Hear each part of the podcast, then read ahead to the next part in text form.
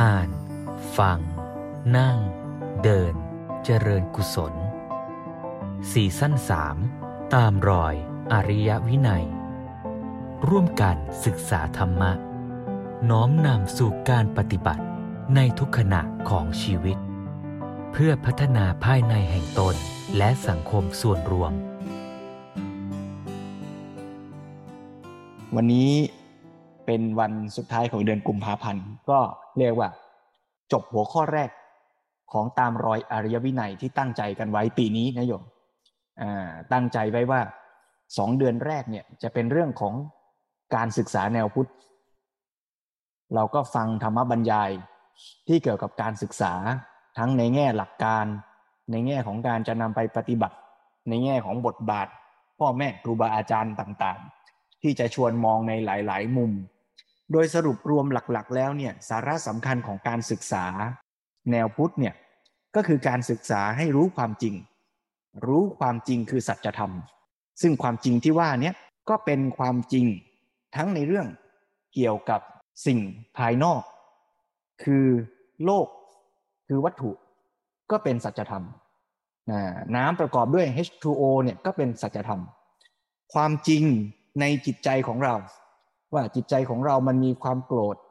มันมีความดี มันมีกุศล มีอกุศล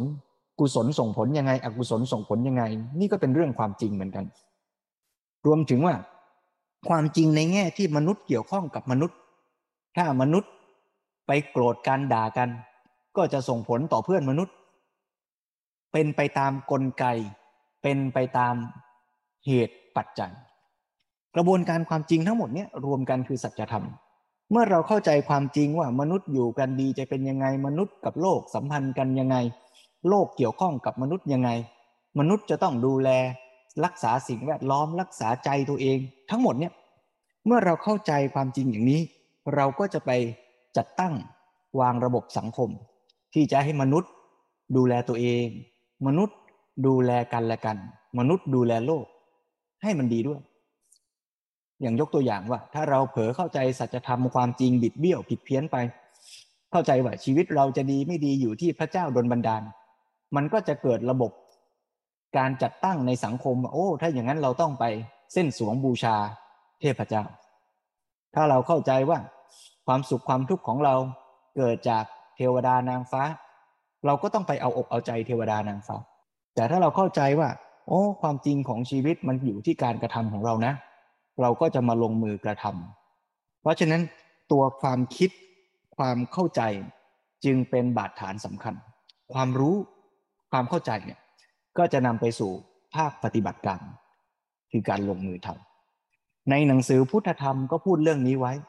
ถ้าใครเคยศึกษาอ่านฟัง ก็อาจจะพอนึกออก ตรงที่หลวงพ่อสมเด็จ ชี้ให้เห็นว่า ความเชื่อมต่อระหว่างสัมมาทิฏฐิ ไปสู่ภาคปฏิบัติการ คือในส่วนของศีล เช่น หลวงพ่อยกตัวอย่าง หมวดธรรมเรื่องพรหมวิหาร พรหมวิหารคือหลักการในใจท่าทีในใจ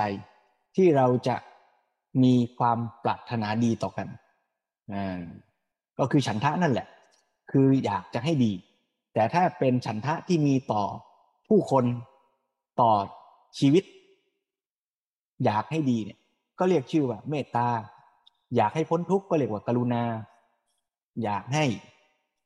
ดีแล้วดียิ่งขึ้นไป ส่งเสริมสนับสนุนก็มุทิตาท่าทีในใจอย่างเนี้ย ก็ไปแสดงออกผ่านกระบวนการเชิงพฤติกรรม ก็เป็นหมวดธรรมนะเช่นว่า สังฆาวัตถุสี่ทานปิยวาจาอัตจริยาสมานัตตา ซึ่งในกระบวนการฝึกมนุษย์เนี่ยหรือการศึกษาเนี่ย ก็จำเป็นจะต้องฝึกมนุษย์ให้มีความเข้าใจ มีท่าที ต่อชีวิตต่อโลก ในทางที่ถูกตรง แล้วก็จะได้ประพฤติปฏิบัติต่อกันด้วยดีด้วย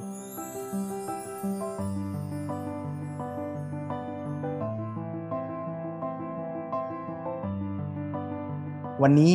เมื่อตอนเช้าอาตมาจัดกิจกรรมชวนอ่านชวนท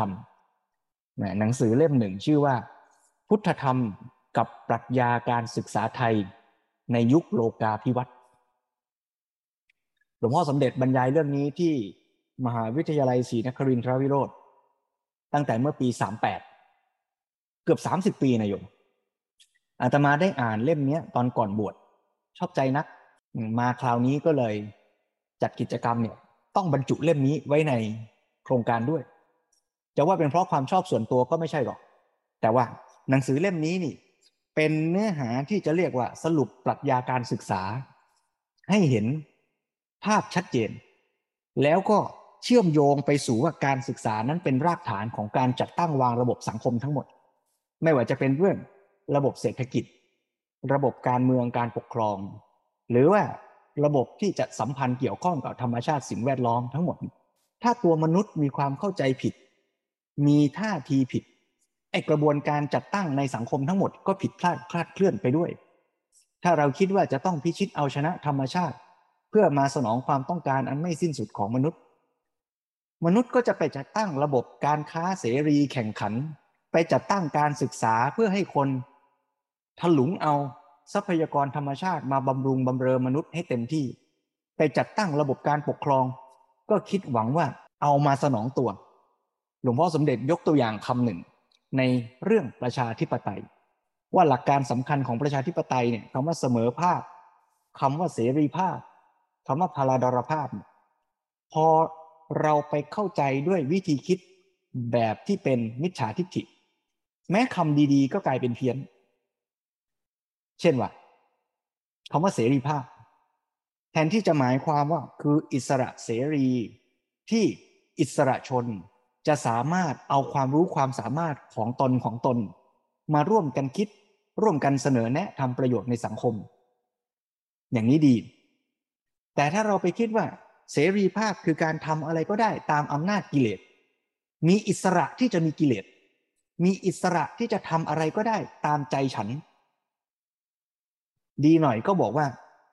ตราบเท่าที่ไม่เบียดเบียนสิทธิของคนอื่น เอ๊ะอย่างนี้ดีไหมนะ ก็ต้องตอบว่าดี ดีกว่าทำตามใจตนแล้วยังเบียดเบียนคนอื่นด้วย แต่แค่นั้นไม่พอ เพราะมนุษย์มีศักยภาพ ไม่ใช่เพียงแค่ทำอะไร แล้วไม่เบียดเบียนคนอื่น แต่มนุษย์มีศักยภาพที่จะทำอะไรอะไรเพื่อเกื้อกูลช่วยเหลือ ซึ่งกันและกันด้วย เพราะฉะนั้นมนุษย์ที่พัฒนาแล้วจะไม่ได้คิดแต่เอาประโยชน์มาสนองตน ไม่ได้คิดจะหาความสุขจากการได้การเอา แต่จะมีความสุขจากการประสานทำความแตกต่างให้เกิดประโยชน์ มีความสุขจากการให้ มีความสุขจากการเรียนรู้แบ่งปัน อันนี้พูดโดยย่อนะโยมนะ ส่วนอีกคำหนึ่งคือคำว่าเสมอภาคคำนี้ก็น่าสนใจ คือคำว่าเสมอเนี่ยเป็นคีย์เวิร์ดสำคัญ คือเรายอมรับว่าแต่ละคนนั้นแตกต่างกัน แต่ในความแตกต่างนั้น บางคนก็มีจุดแข็งจุดอ่อน จุดดีจุดด้อย ถ้าเราเป็นผู้ที่พัฒนาทำการศึกษา ให้คนมีความรู้เข้าใจแล้วสามารถประสานความแตกต่าง ให้เกิดความสร้างสรรค์ได้ นี้จึงจะเรียกว่าเป็นการศึกษาที่พัฒนาคนแต่ว่าถ้าเราเห็นความแตกต่างเป็นความขัดแย้ง อย่างนี้ก็แย่ นั้นคำว่าเสมอภาคจึงหมายถึงการสมานในความแตกต่างนั้น แต่ทำให้สมานคือร่วมทุกข์ร่วมสุข อยากจะทำให้ดี หมายความว่า ถ้าเราเห็นคนอื่นเดือดร้อนเราก็ร่วมทุกข์กับเขา แล้วอยากจะช่วยเขา โดยที่ไม่ได้รู้สึกแบ่งแยกเป็นเขาเป็นเรา อย่างนี้จึงจะเสมอ เสมอไม่ได้แปลว่าต้องกินข้าวจำนวนคำเท่ากัน ไม่ได้แปลว่าจะต้องอยู่บ้านขนาดเท่ากัน ใส่เสื้อขนาดเท่ากัน แต่เราเห็นคุณค่าของคนทุกคน ซึ่งอย่างนี้เนี่ยมันก็จะทำให้เกิดสภาวะในใจอย่างหนึ่ง คือการที่เราไม่มีความเป็นตัวตน หรือจะพูดอีกอย่างก็คือว่า สมานตัวตนของแต่ละคนเข้าเป็นหนึ่งเดียวกัน และนี่คือหลักธรรมสำคัญ ในชุด คือเมตตากรุณา มุทิตา อุเบกขา ส่งผลมาเป็นปฏิบัติการ คือทานปิยวาจา อัตเจริยา และสมานัตตา สมานัตตานี่แหละ คือการสมานอัตตา เอาตนมาสมานกัน ร่วมกัน และเนี่ยคือสาระสำคัญคำหนึ่ง ในหลักการของประชาธิปไตย ซึ่งในเรื่องนี้ก็จะยกเป็นประเด็นใหญ่ที่จะได้ศึกษาเรียนรู้ร่วมกันต่อไป ในเดือนมีนาคมเมษายน และพฤษภาคม ในเรื่องของนิติศาสตร์แนวพุทธ รัฐศาสตร์แนวพุทธ แล้วโยมหลายท่านอย่าเพิ่งกังวลกลัวไปว่า พอพูดถึงเรื่องการปกครองการเมือง จะเป็นเรื่องยากเป็นเรื่องไกลตัว แต่จริง ๆ มันคือจิตใจและสภาวะชีวิตของเราในทุกวันนี่แหละ ที่เราจะมีต่อผู้คนรอบข้าง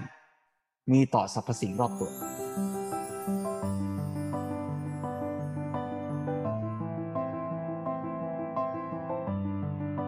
เพราะฉะนั้นวันนี้เดี๋ยวเราจะได้ฟังธรรมบรรยายร่วมกัน ซึ่งก็จะขมวดประเด็นตรงนี้แหละว่า เราจะพัฒนาท่าทีในจิตใจของเราและแสดงออกเป็นการกระทำโดยจะอธิบายคำละเอียด ตรงคำว่าสมานตตานี่แหละ ตรงคำว่าการที่เราจะเชื่อมประสานเป็นหนึ่งเดียวกัน ซึ่งก็เป็นบทขยายที่ดีทีเดียว จากหนังสือที่ชวนอ่านชวนทำเมื่อเช้า เหมือนกับสรุปการศึกษาคือการพัฒนามนุษย์ ให้มนุษย์นั้นสามารถที่จะอยู่ร่วมกันพัฒนาตัวเองด้วย แล้วมาอยู่ร่วมกันในสังคมด้วยดีด้วย ธรรมบรรยายวันนี้เนี่ยเป็นธรรมบรรยายที่หลวงพ่อสมเด็จ สนทนาบรรยาย แก่คณะผู้พิพากษานะเป็นตอนตอนถ้าจำไม่ผิดน่าจะสามตอนนะอันนี้เป็นช่วงท้ายแล้วนะหลวงพ่อสมเด็จพูดตอนต้นมาเนี่ยถึงหลักการสำคัญในการที่ ผู้พิพากษาจะตั้งตนให้อยู่ในดุลอยู่ในความเป็นกลางหลักการสำคัญหลวงพ่อสมเด็จก็พูดถึงหลักธรรมเรื่องพรหมวิหารนี่แหละ แล้วในช่วงท้ายหลวงพ่อสมเด็จก็เน้นเรื่องอุเบกขา และสังขาวัตถุข้อสุดท้ายคือสมานัตตะเพราะฉะนั้นชวนโยมให้ได้สดับรับฟังร่วมกัน แล้วลองนำมาพิจารณาที่จะนำมาวางจิตวางใจวางท่าที ทั้งต่อตอนเองด้วย และต่อผู้คนรอบข้างด้วยปัญญา ชวนทุกท่านได้ตั้งอกตั้งใจสดับรับฟังธรรมบรรยายร่วมกัน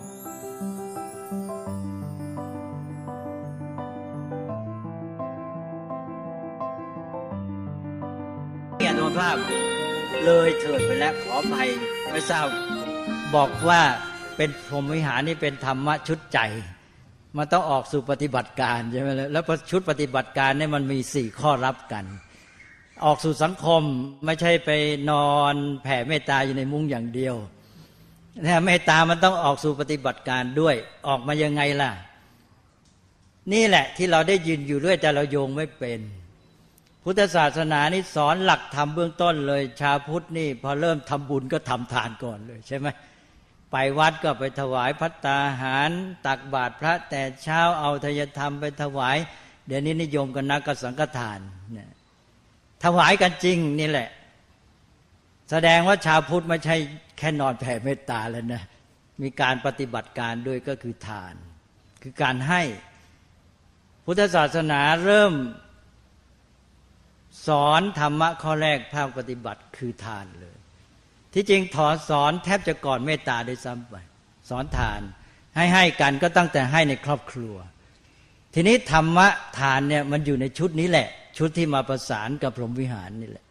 เพื่อมันจะมาช่วยพดุงรักษาสังคมไว้ ให้มันมีเกิดความสามัคคีและความมั่นคงเอาทีนี้ก็มาดูว่ามันจะประสานกันไงออกสู่ปฏิบัติการพระทาน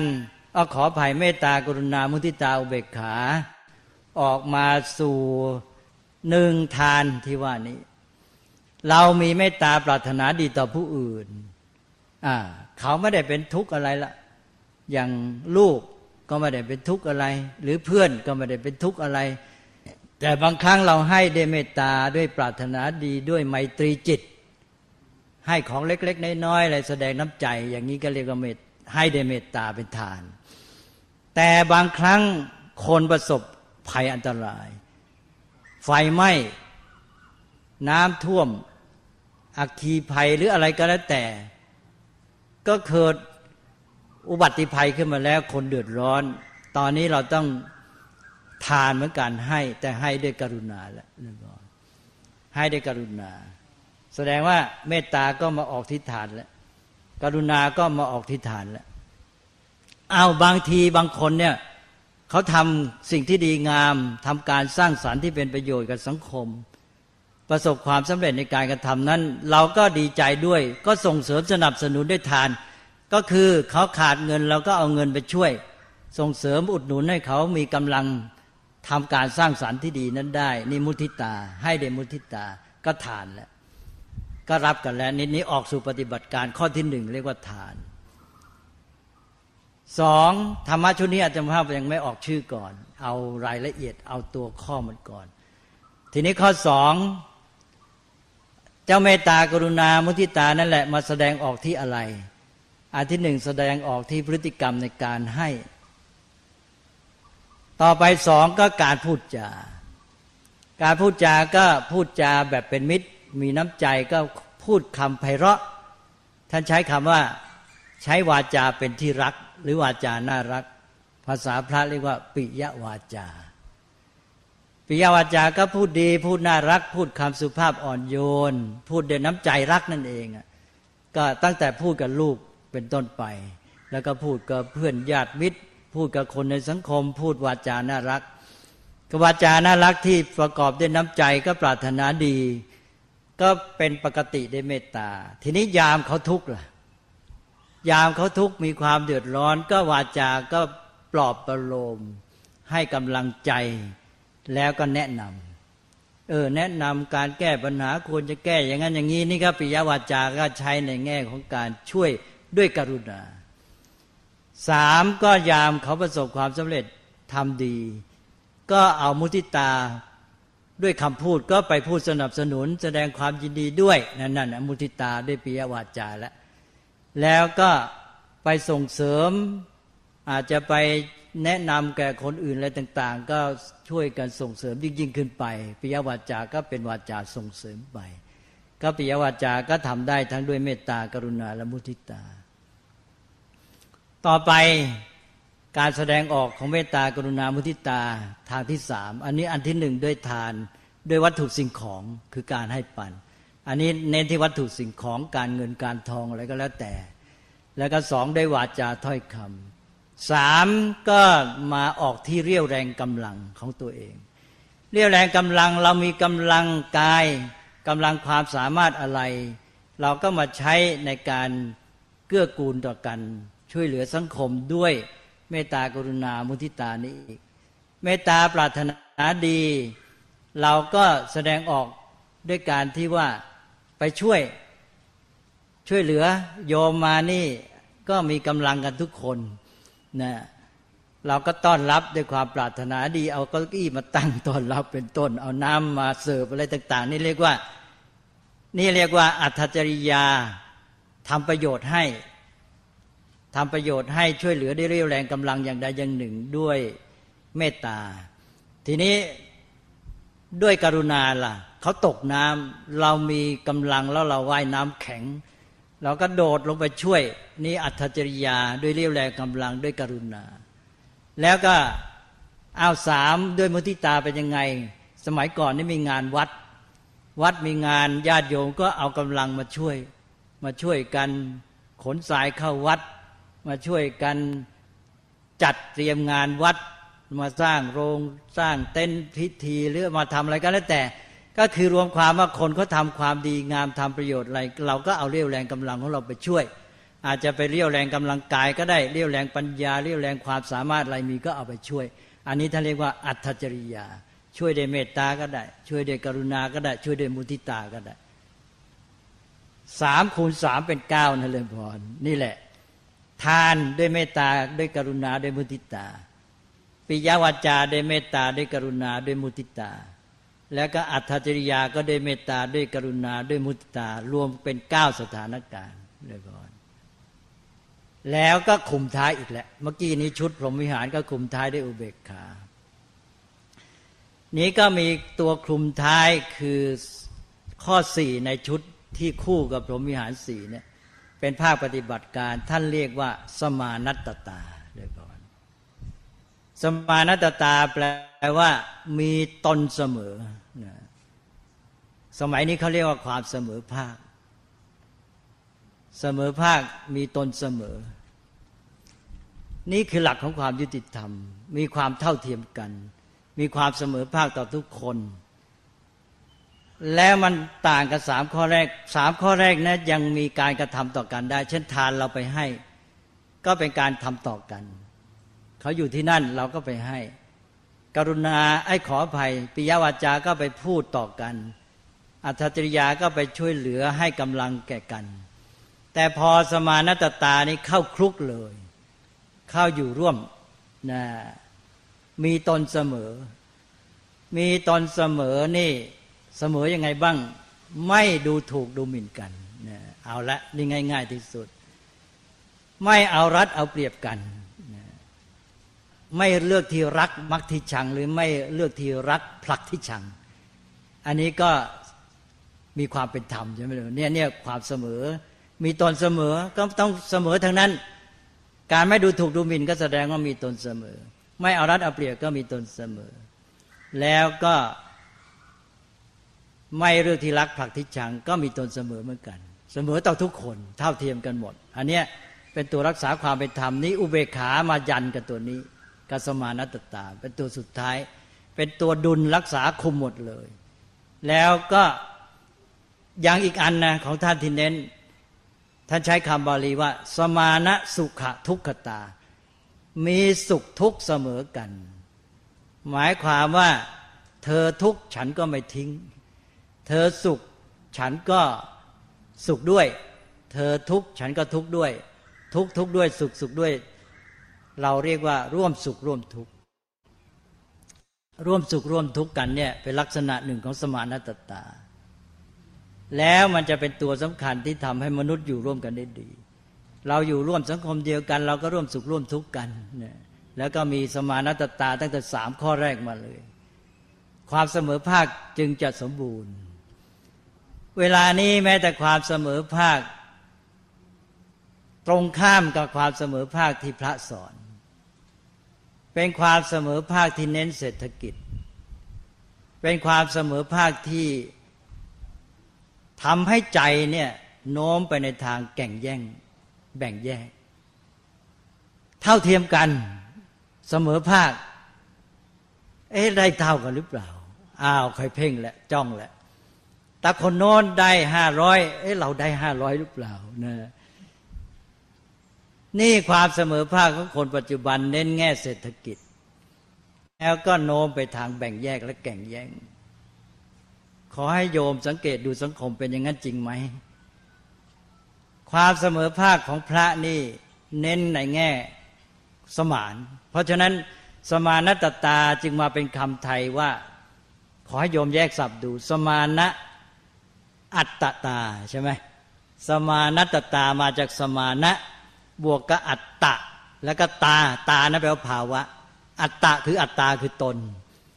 ก็ความมีตนอัตตาที่สมานะเสมอ ภาษาบาลีสมานะแปลว่าเสมอคำว่าสมานะได้เข้ามาสู่ภาษาไทย เพราะว่าความเสมอในภาษาบาลีนั้นเน้นแง่ประสาน แล้วภาษาไทยคนก็เลยเข้าใจคำว่าสมานะ อ่านเป็นไทยว่าสมานมีความหมายไปเชิงประสานร่วม ใช่ไหมเลยพร เดิมเป็นคำบาลี แปลว่าสมานะเท่ากัน เสมอกัน เป็นไทยกลายเป็นสมานที่แปลว่าประสานร่วม มาจากนี่แหละ ตั้งแต่สมานะสุขทุกตา สมานสุขสมานทุกมีสุขทุกเสมอกัน ก็กลายเป็นร่วมสุขร่วมทุกข์ นี่สมานความเสมอภาคที่แท้ต้องเป็นอย่างที่พระสอนก็คือสมานะที่มาเป็นสมาน สังคมจึงจะอยู่ได้ เวลานี้สังคมของเราเนี่ยมันเสมอแบบแย่งกัน เพ่งจ้องกัน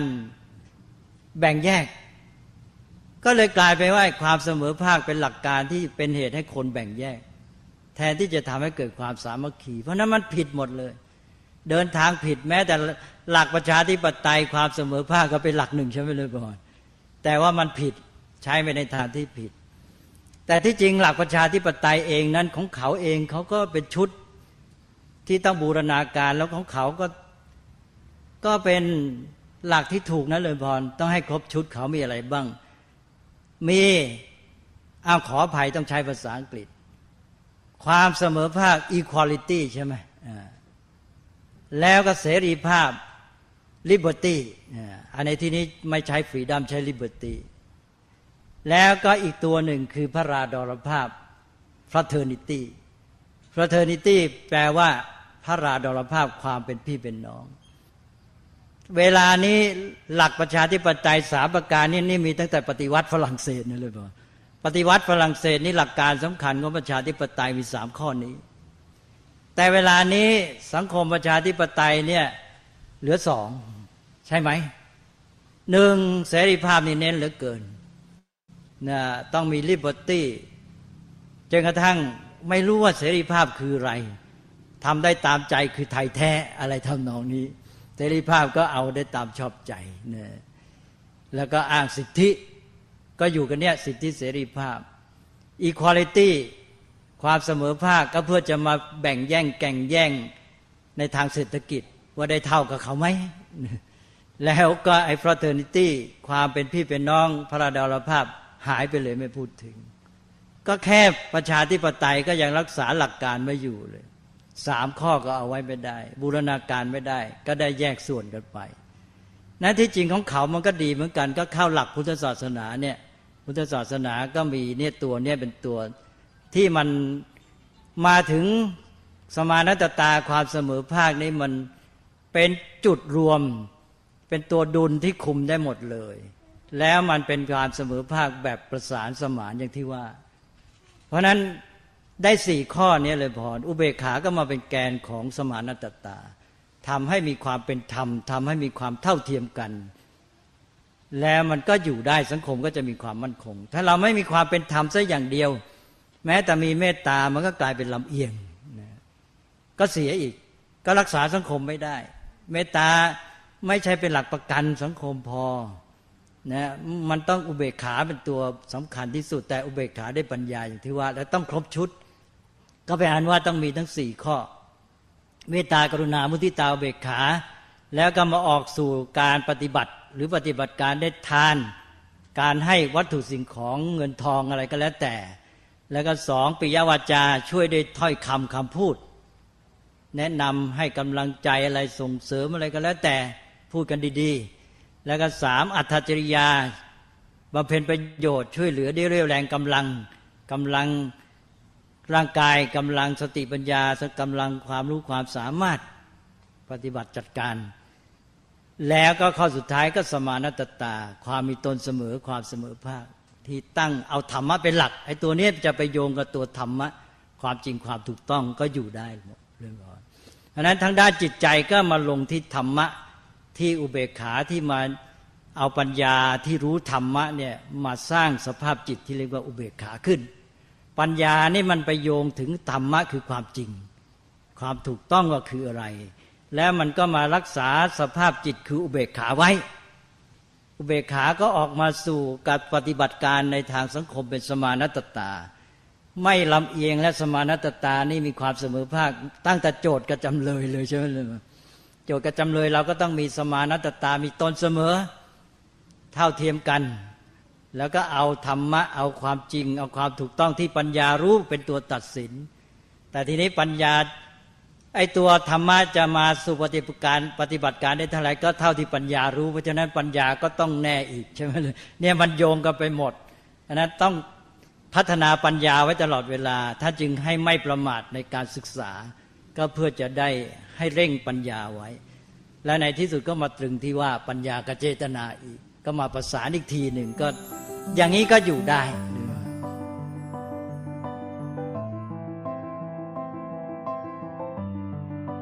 ตกลงว่าธรรมะสำหรับท่านผู้พิพากษาก็คือธรรมะอันเดียวกับที่รักษาชีวิตและสังคมมนุษย์ทั้งหมด ที่ต้องใช้สำหรับทุกคนนั่นเอง แต่ท่านผู้พิพากษานี่เป็นแบบอย่างเลย เพราะเป็นตราชูของสังคม ในการที่จะรักษาสังคมไว้ได้ ท่านเป็นแบบอย่างในเชิงปฏิบัติการนะเห็นเลยว่า เราจะรักษาสังคมของเราให้อยู่ดี มีความสุขความเจริญโดยเฉพาะความมั่นคงอยู่ได้เนี่ยด้วย ความเป็นธรรม ที่ตั้งอยู่บนหลักที่ใจมีพรหมวิหารสี่มีอุเบกขาที่โยงไปถึงธรรมะด้วยปัญญา แล้วก็ออกสู่ปฏิบัติการ ด้วยสมานตตาที่เช่นเดียวกัน โยงไปสู่ธรรมะด้วยปัญญาที่รู้นั่นแหละ ตอนนี้จะต้องมีสติเตือนให้ตระหนักเสมอเลย ตัวปัญญาต้องทำงาน เต็มที่เจตนาต้องดีเสมอ แล้วสติก็จะมาเตือน ให้เราดูว่าหนึ่งเราใช้ปัญญา เต็มที่ปัญญาของเรารู้ความจริงถึงที่สุดไหมสติมันจะมาเตือนมาทำให้เราถามตัวเอง ถ้ายังไม่รู้ความจริงถึงที่สุดยังไม่ชัด อย่าหยุดนะเนี่ยไอ้สติมันจะเตือนให้ปัญญาก็ทำหน้าที่เต็มที่สืบค้นหาความจริง แล้วก็เตือนเจตนา เรามีเจตนาดีไหมเจตนาของเราบริสุทธิ์ยุติธรรม มีความปรารถนาดีต่อชีวิตมนุษย์ มีความปรารถนาดีต่อสังคม แน่นอนไหม เจตนาต้องการรักษาธรรมะไว้แน่นะ สติก็เตือนทั้งปัญญาและเจตนา เพราะปัญญาเจตนาอยู่นี่แล้วเคลื่อนไปในทางพัฒนาให้เต็มที่ให้สมบูรณ์ที่สุดเนี่ยอยู่แน่สังคม แล้วการปฏิบัติหน้าที่ของผู้พิพากษาก็จะเป็นแบบอย่าง ในที่นี้ก็เป็นอันว่าธรรมะทุกอย่างนั่นแหละจำเป็นสำหรับท่านผู้พิพากษา ในฐานะที่ท่านเป็น ตาชูของสังคม เป็นแบบอย่างในการรักษาธรรมะไว้ให้แก่สังคม ทุกคนมีหน้าที่ในการรักษาความดีงามให้แก่สังคม รักษาธรรมะไว้ให้แก่สังคม และรักษาสังคมให้ดำรงอยู่ในธรรม เพราะฉะนั้นทุกคนจะต้องปฏิบัติตามธรรมะนี้ โดยมีท่านผู้พิพากษาตุลาการเป็นตราชูเป็นแบบอย่างให้ นั้นในที่นี้ก็เท่ากับบอกถึงความสำคัญของท่าน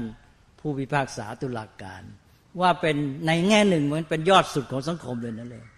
สังคมนี้จะอยู่ได้ถ้าตุลาการยังเป็นหลักให้ ถ้ามันเสื่อมกันไปแค่ไหนแค่ไหนตุลาการยังมั่นอยู่แล้วก็ถึงยังไงเราก็ยังมีหวังใช่ไหมถ้าหมดกันก็สังคมก็หมดแน่ดังนั้นก็ต้องช่วยกัน ก็เป็นอันว่าวันนี้อาตมาภาพพูดไปพูดมาก็มาเป็นเรื่องของท่านผู้พิพากษา ตุลาการที่ท่านเป็นบุคคลที่สำคัญ เรียกว่าสุดยอดในสังคมแหละที่จะต้องเป็นแบบอย่าง อย่างที่เราบอกแล้วก็เราก็เรียกว่าตราชูแล้วนี่คำว่าตราชูนี่ตตุลานี่ใช้ในพระพุทธศาสนาในคำพีเลย ท่านใช้สำหรับบุคคลที่เป็นแบบอย่าง เช่น พระพุทธเจ้าตรัสถึงภาษาวกว่าในพุทธบริษัทสี่เอา้าในหมู่ภิกษุ พระสารีบุตรโมคคลานะเป็นตุลาว่างั้นท่านว่าใช้ศัพท์นี้เลยนะเลยพรใช้เป็นตุลา ก็คือเป็นตราชู แล้วก็ในหมู่ภิกษุณีก็มีเท่าที่จำได้ พระเขมาเถรีกับพระอุบลวรรณาเถรี เป็นตุลา แล้วก็ในหมู่อุบาสกก็มีตุลาสองคน แล้วในหมู่อุบาสิกาก็มีอุบาสิกาอีกสองคนดังนั้นในสังคมทุกยุคทุกสมัยจะต้องมีตุลา และเราก็เอาคำนี้มาใช้แล้ว เพราะฉะนั้นเราก็จะต้องทำให้สมจริง เราก็มีแล้ว และเราก็ขอให้มีต่อไป แล้วก็ขอให้ตุลาการเนี่ยยั่งยืน ยั่งยืนทั้งในสถานะ ระบบการแล้วก็ยั่งยืนอยู่ด้วยหลักการ ก็คือธรรมะที่ทำให้เกิดความเป็นตุลาการที่แท้จริงนั่นเอง วันนี้อาตมาภาพก็ขออนุโมทนา คุณหญิงแล้วก็ ท่านอาจารย์ผู้พิพากษาท่านที่อยู่ในวงการตุลาการญาติโยมผู้สนใจฝ่ายธรรมทุกท่าน ก็ขอตั้งจิตปรารถนาดี โดยเฉพาะก็ขออนุโมทนาน้ำใจของท่านที่มีต่อท่านองคมนตรีผู้ลงรับที่ท่านเป็นประธานสาธิกาที่ได้ทำคุณประโยชน์ไว้ให้ แก่ประเทศชาติสังคมและวงการตุลาการ และท่านก็ได้แสดงออกซึ่งน้ำใจต่อท่านแล้ว ในบัดนี้และในโอกาสอื่น ๆด้วย ก็เป็นคุณธรรมเป็นตัวอย่างและที่เราได้แสดงออก ก็ขอให้คุณธรรมที่ได้แสดงออกและเจตนาที่ดีงามเนี้ยได้เป็นเครื่องดำรงรักษา ให้ทุกท่านมีความเจริญ ด้วยจตุรพิทพรใจ ทั้งตนทั้งครอบครัวญาติมิตร และขอให้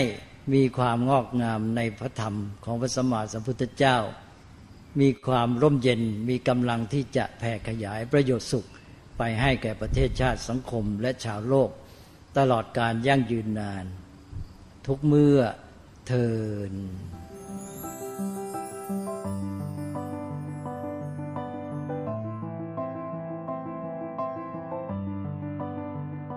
คือชื่อรวมมันว่าสังขาวัตถุ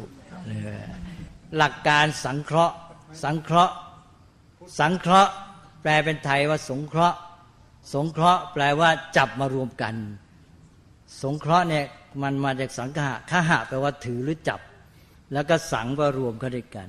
สังขะก็แปลว่าจับมารวมเข้าด้วยกัน จับอะไรจับใจคนมารวมกัน จับตัวคนมารวมกันทำให้สังคมมันอยู่ได้ ก็คือทำให้สังคมนี่รวมกัน มั่นคงเป็นปึกแผ่นมีความสามัคคี เกิดเอกภาพ นี่ว่าสังขาวัตถุ สังขาวัตถุก็คือหลักยึดเหนี่ยวสังคมนั่นเองเรื่องก็แปลว่าชุดพรหมวิหารกับสังฆวัตถุเนี่ยมันต่อเนื่องกันออกสู่ปฏิบัติการ ท่านมีอะไรถ้ามีอะไรขาดตกบกพร่องก็ขออภัยด้วยแล้วก็ช่วยถามด้วยว่าอันนั้นยังไม่ได้บอก เจริญพรก็ขอพูดเล่าต่อนิดหนึ่งเป็นการแถม เรื่องเกี่ยวกับการปกครองแล้วเรื่องของการรักษาความเป็นธรรม มาจนกระทั่งเรื่องของผู้พิพากษาเนี่ยในหลักธรรมก็เหมือนกับมีตัวอย่างให้แนวทางไว้ แล้วเราก็มาคิดพิจารณาเอง เรื่องนี้เกิดขึ้นในพระสูตรหนึ่ง ชื่อว่าโคปกะโมกขลานสูตร หลังจากพระพุทธเจ้าปรินิพพานแล้วเนี่ย วันหนึ่ง เสนาบดีของแคว้นมคต ชื่อว่า วัสการพรามท่านทั้งหลายคงเคยได้ยิน วัสการพรามนี่สำคัญมาก วัสการพรามนี่ก็เขามีคู่กันอีกคนหนึ่งก็ชื่อสุนีทะสองคนเนี่ยเป็นเสนาบดีที่ยิ่งใหญ่ของพระเจ้าอาชาติศัตรู ตั้งแต่พระราชบิดาพระเจ้าพิมพิสารมา นี่ก็ตอนนั้นกำลัง ดูแลบ้านเมือง พระเจ้าพิมพิสารสวรรคตไปแล้ว พระพุทธเจ้าสวรรค์ปรินิพานไปแล้ว วันหนึ่งท่านมหาหมาดหรือเสนาบดีนี้ก็เดินตรวจราชการดูบ้านดูเมืองก็มาที่พระอนุนเข้าไปหาพระอนุนก็เข้าไปสนทนา ท่านเสนาบดีก็ถามพระอนุนตอนหนึ่งว่าเนี่ย ตอนนี้พระพุทธเจ้าก็ปรินิพพานแล้ว แล้วพระพุทธเจ้าตั้งใครไว้ให้เป็นผู้สืบต่อตำแหน่งพระองค์ ปกครองคณะสงฆ์พระนนตอบไม่ได้ตั้งเสนาบดีนั้นถ้าเป็นนักปกครองนี่ปกครองแผ่นดินเชี่ยวชาญมาก กระทั่งว่าสามารถไปปราบแคว้นวัดชีได้เนี่ยที่ประยุแย่นะวัสการพรามเนี่ยเสียในสามัคคีเพศกำจันท่านเสนาบดีก็บอกมีอย่างที่ไหนล่ะ การปกครอง หมู่คณะใหญ่โต ไม่มีผู้นำไม่มีหัวหน้าจะอยู่กันได้ยังไงพระนนท์ท่านก็ตอบบอกว่า เราไม่ใช่ไม่มีหัวหน้า แต่พระพุทธเจ้าไม่ได้แต่งตั้งไว้อ้าวแล้วท่านทำยังไง พระนนท์ก็ตอบบอกว่า พระพุทธเจ้าได้ทรงวางหลักธรรมะไว้ให้ ว่า ผู้ใดประกอบด้วยธรรมสิบประการนี้ ภิกษุทั้งหลาย ก็พึงนับถือ เป็นผู้ใหญ่เป็นหัวหน้าเป็นผู้นำท่านเรียกว่าเถรธรรมสิบประการ ก็เมื่อมีพระภิกษุที่มีคุณสมบัตินี้ ภิกษุทั้งหลายคือสงฆ์เนี่ยก็ยกย่องท่านผู้นั้นขึ้นไป ก็เป็นหัวหน้า เราก็มีหัวหน้าด้วยประการชนนี้ โดยไม่ต้องตั้งว่างั้นนะ อันนี้นี่นี่นี่พระพุทธเจ้าเนี่ยเนี่ยพระพุทธเจ้าไม่ได้ตั้งใคร ก็แปลว่านี่พระอนุนตอบเสร็จแล้ว บอกไม่ต้องตั้งแต่มีว่างั้นนะก็มีโดยหลักการ ก็มือหลักการนี้ให้แล้วก็ก็ว่าไปตามหลักการนี้เป็นไปเอง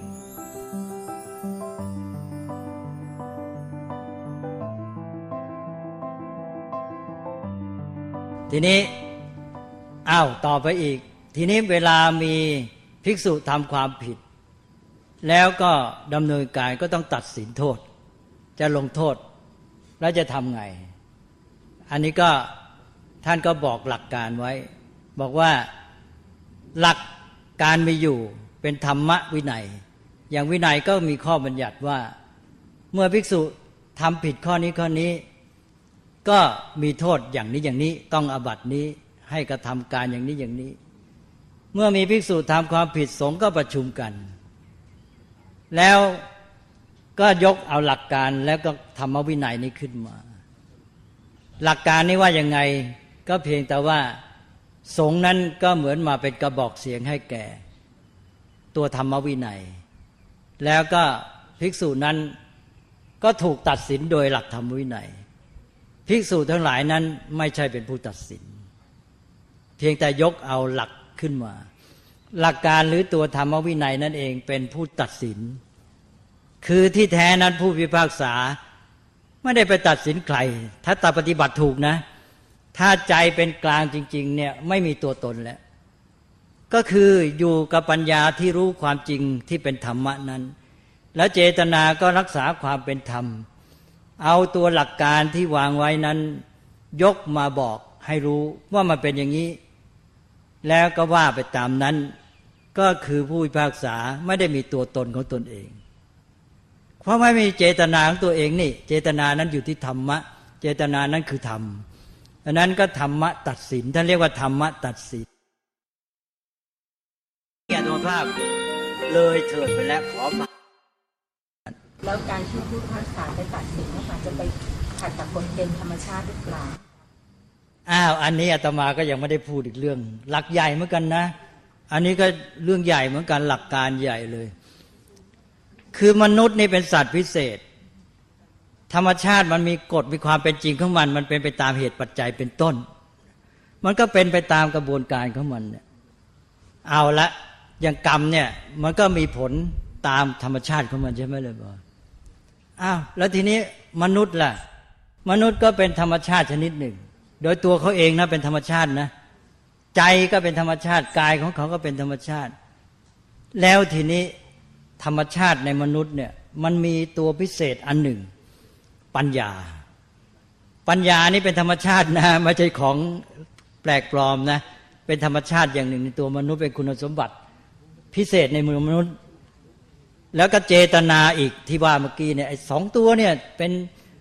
เป็นคุณสมบัติพิเศษในมนุษย์เลยนะ ท่านลองดูอะปัญญากับเจตนาเนี่ย เอาล้วทีนี้พระพุทธเจ้าก็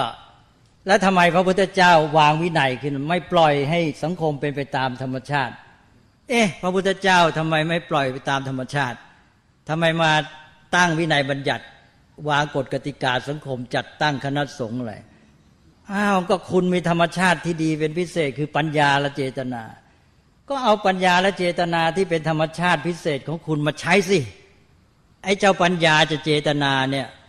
มันก็เลยมาทำงานเป็นเหตุปัจจัยร่วมขึ้นในกระบวนการ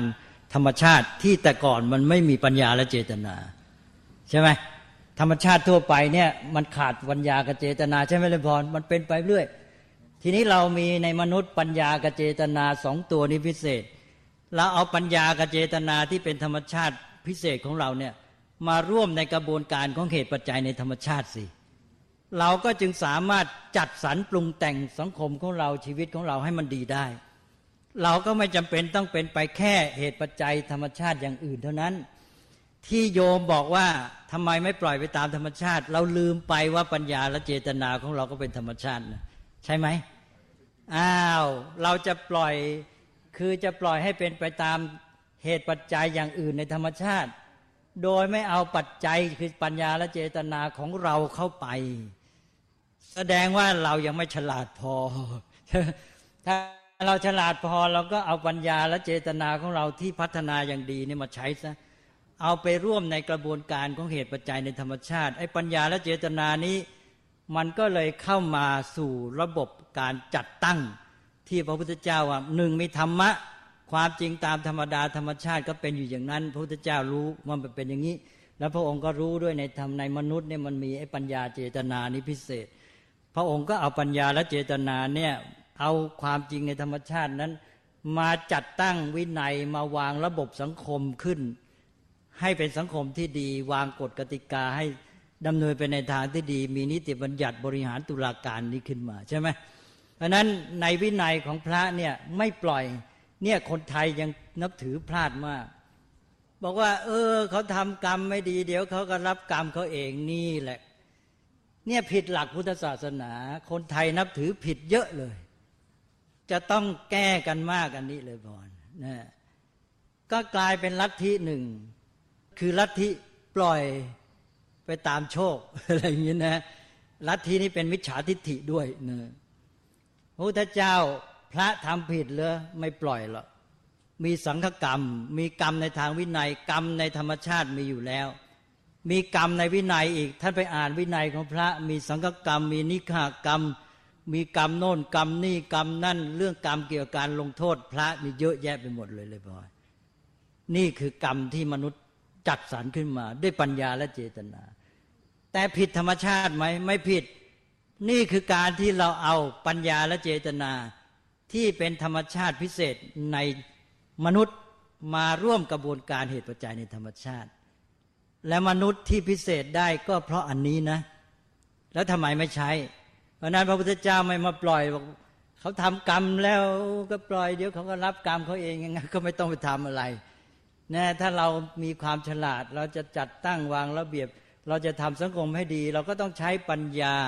เจตนาของเรามาร่วมกระบวนการธรรมชาตินั้นเลย กระบวนปัญญาและเจตนาของเราก็กลายเป็นเหตุปัจจัยที่ดี เพราะปัญญาเรารู้ความจริงแล้วเจตนาของเราดี มีเมตตาต่อสังคมปรารถนาดีต่อชีวิต ใช่ไหมเลยบอยเป็นแต่เพียงนี้แหละ มันจะมาขาดก็คงว่าปัญญาและเจตนาเนี่ยมันสมบูรณ์ไหมเราถึงได้มาในที่สุดเราก็มาจี้กับตรงเนี้ยถ้าในหลักการเราไม่ผิดเอานะเรียบร้อย